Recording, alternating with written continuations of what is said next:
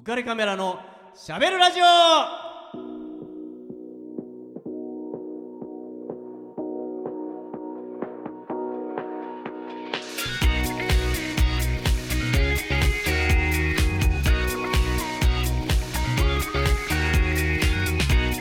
皆さんこんばんは。ウェディングフォトグラファーの田底和彦です。こんばんは、西条美咲です。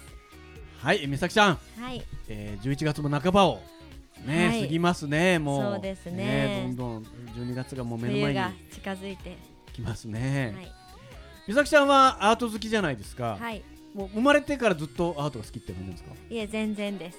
もう全くアートに接してない人生からいきなり接することにそれなん。か転機があったんですか？そうですね、もう京都の田舎に行った時は全然そういう機会もなく、はい。親もそういうのに興味がなかったので、はい。自分自身もそういう興味がなかったんですけうど、ん。で旅がすごい好きで、うん。で若い時はもうあのアジアばっかり行ってたんですけど、はい。やっぱ安くすぐ行けるっていうので、バイトをしてはすぐにアジア行ってみたいな感じだったんですけど、はい、にバイトっていうのもちょっとなんか でもやってましたはい高校生の時とか、はいはいそれで、でもアジアばっかりよりも、うん。もっと広く見た方がいいよって勧めてもらって、はい。初めてヨーロッパに行った時に、はい、ガイドブック見るじゃないですか、うん。どこ行こうって。う、ん、でワクワクするじゃないですか、はい。でも見るものないじゃんと思ったんですはい。はぎ初めてイギリスに行く時に、はい。なんか知識がないとうん。楽しめない国っていうか、はい。なんかその文化というよりも、うん。美術館博物館みたいな、はい。ガイドブックが、はい。美術館と博物館がすごい並んでいて、うんシェイクスピアとか、うん。だからあちょっと勉強していかないと私やばいこれはと。え前村ちゃんどこにいんの？みたいな。いやなんか そうアジアとかだとあここのタウンで買い物とか、はい。そういうのが多くてこういうショッピングショッピングセンターみたいなところとかの食べ物の情報が多いガイドブックが。はい。いきなり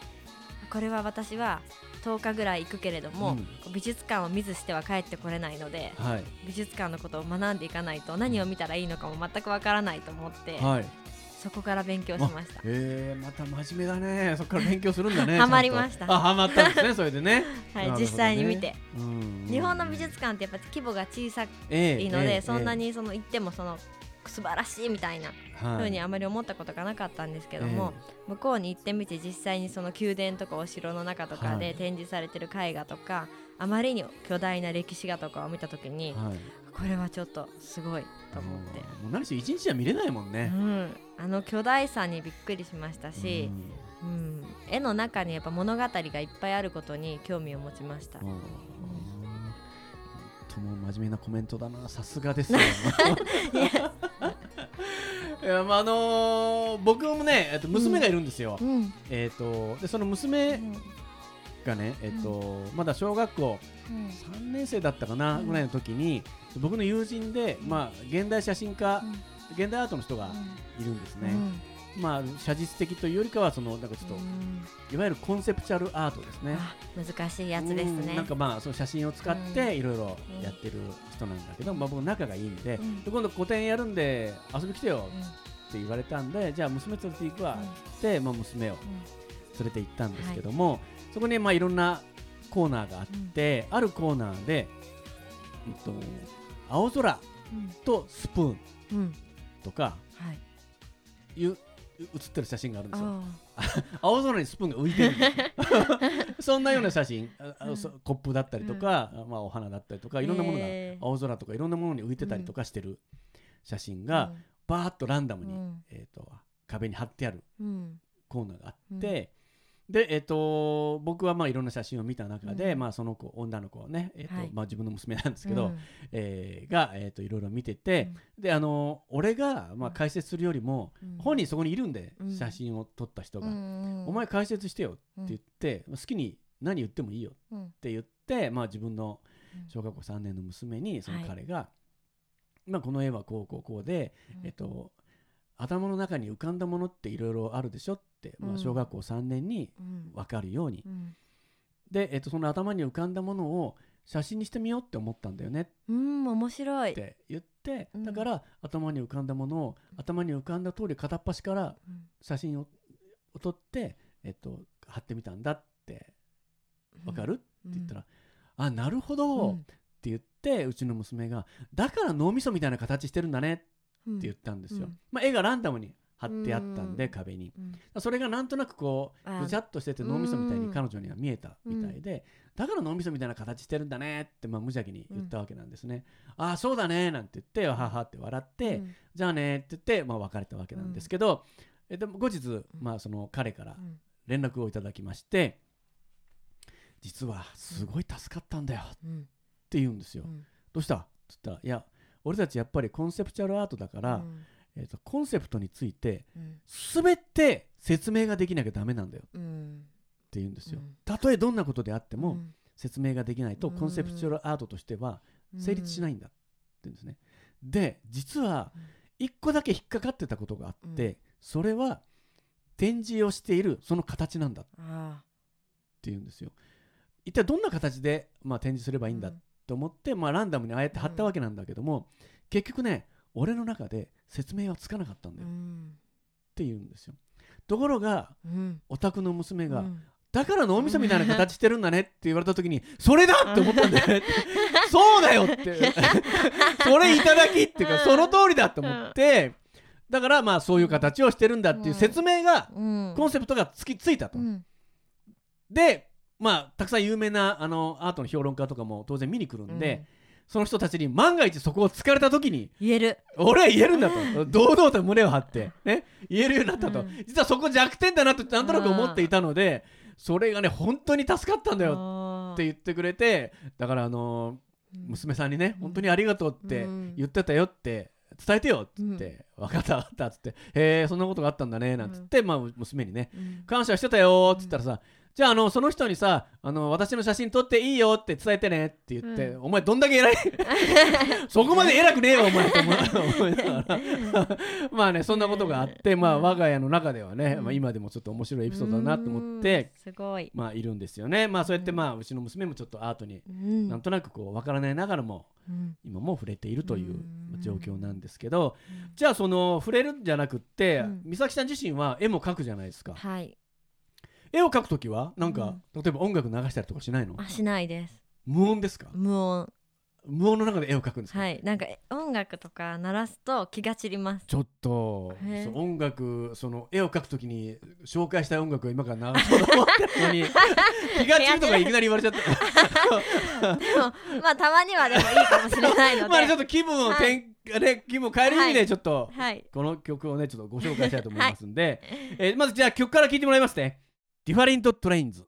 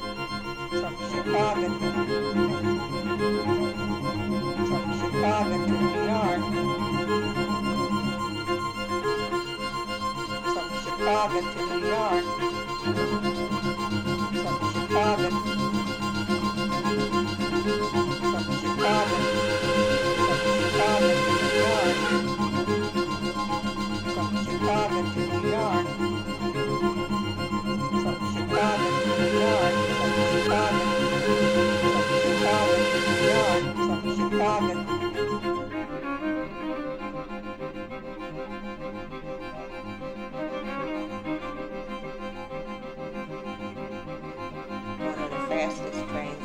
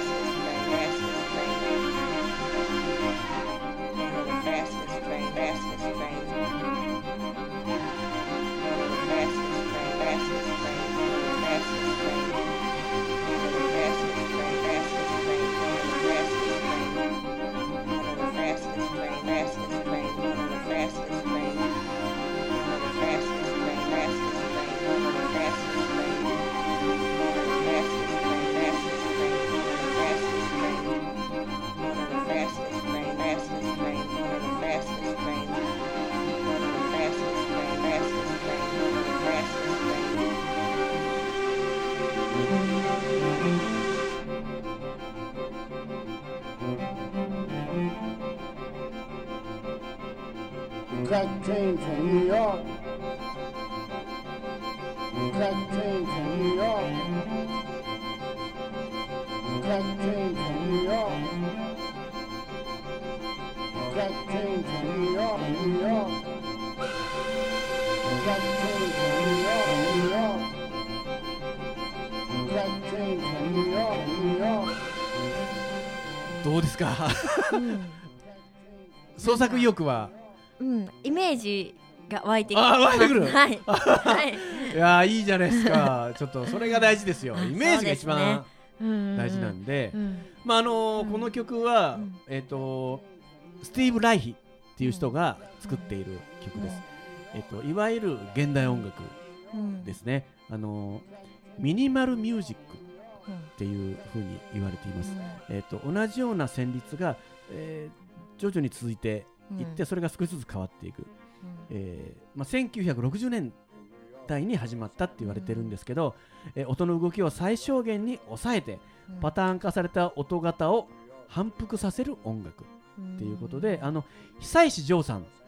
なんかもミニマルミュージックをもともとやってた方なんですね。でこのスティーブ・ライヒはもう現在82歳なんですけどもこの、えミニマルミュージックの巨匠と言われてますね。僕は割とこの曲は上がりますね。上がるんです、ね、上がりますねちょっと、うん、あの Different Trains っていう曲なんですけども、うん、まあこの曲はまあ当然コンセプトがありまして、まあ現代アートなんで、うん、彼自身はユダヤ人なんですよ。で子供の時にお母さんに会いに、えー、ロサンゼルスに汽車で移動したことがあってそのことをまあ後にもし自分があの時代にあの時代にっていうのは、えーと、彼ユダヤ人ですから、はい、えーと、第二次大戦のことですね、ヨーロッパにいたらどうなっていただろうっていうことを考えたそうなんですよ、もしかしたら自分はユダヤ人なので強制収容所行きの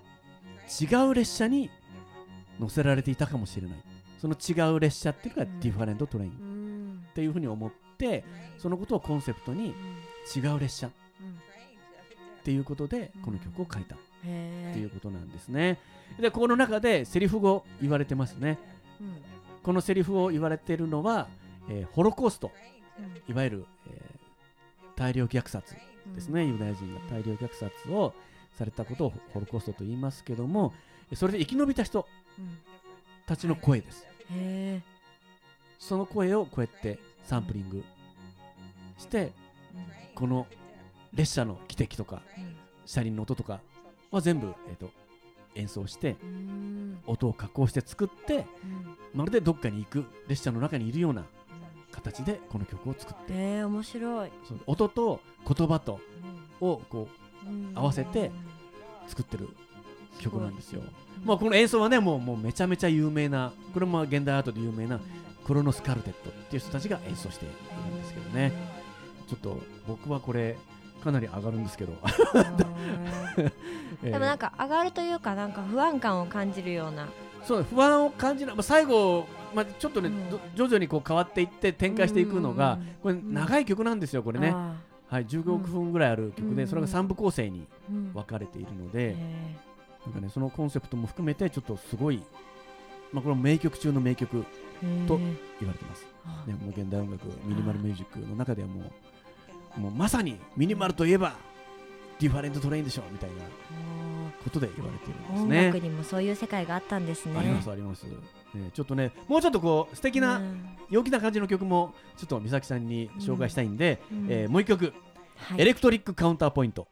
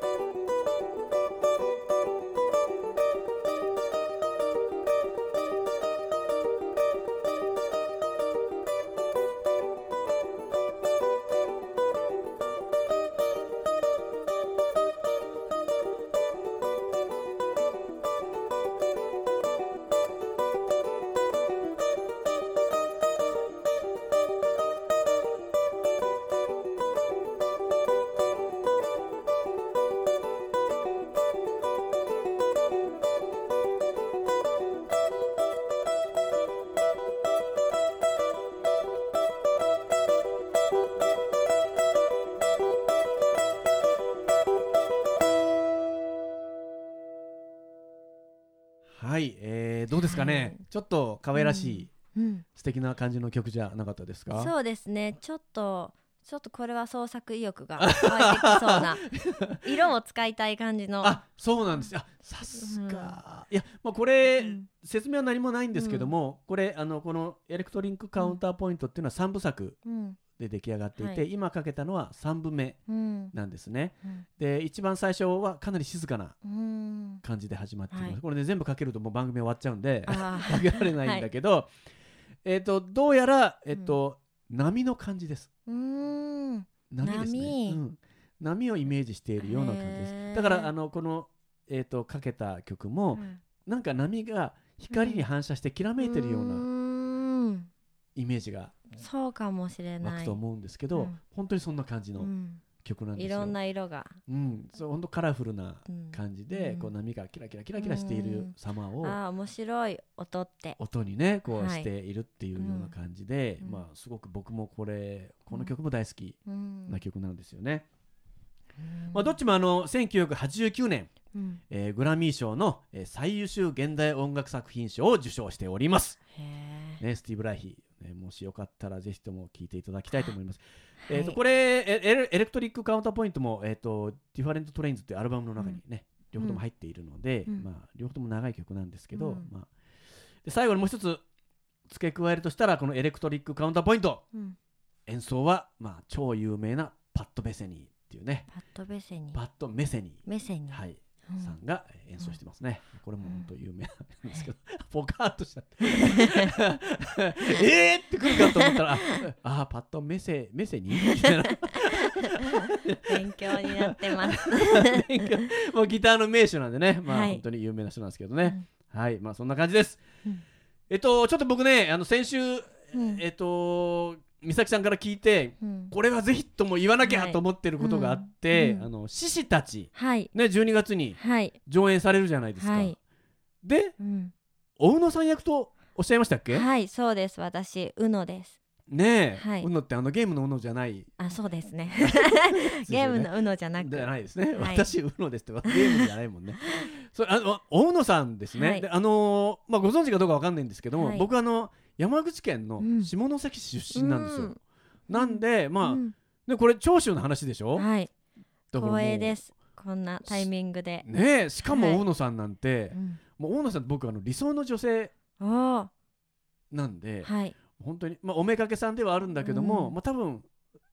結構な男性の人が大野さんを魅力的に感じてるんじゃないかと思うんですよ。えー、私はこの役をいただくまで知らなかったんです実は、はい、宇野という存在を、はい。うん、でも山口ではみんな知ってるんですみんなは知らないと思います。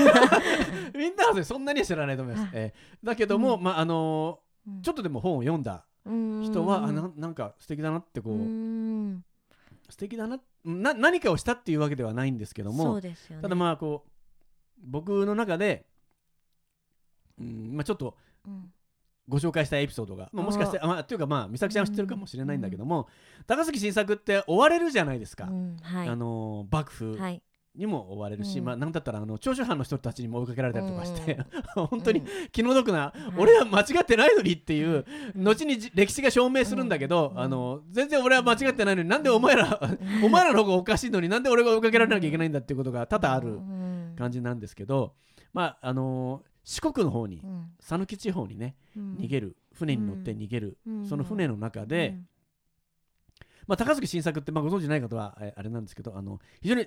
作詞詩の才能も豊かで、あのまあ有名なドドイツで三千世界のカラスを殺し、主と朝寝がしてみたいなんていうね、うえベベンベンなんていうね、あのこのこれもあの、高杉さんの作ですし、まあ、非常にこう、まあ、彼自身の人生も、雪の鉱山寺決起とかね、こうとってもこう劇的なドラマチックな人生を送って27歳で亡くなってしまうわけなんですけど、えっと、そのドラマチックな人生と同じくらい詩もドラマチックに書く才能があって、でその四国讃岐地方に、はい。えっと、大野さんと一緒に逃げる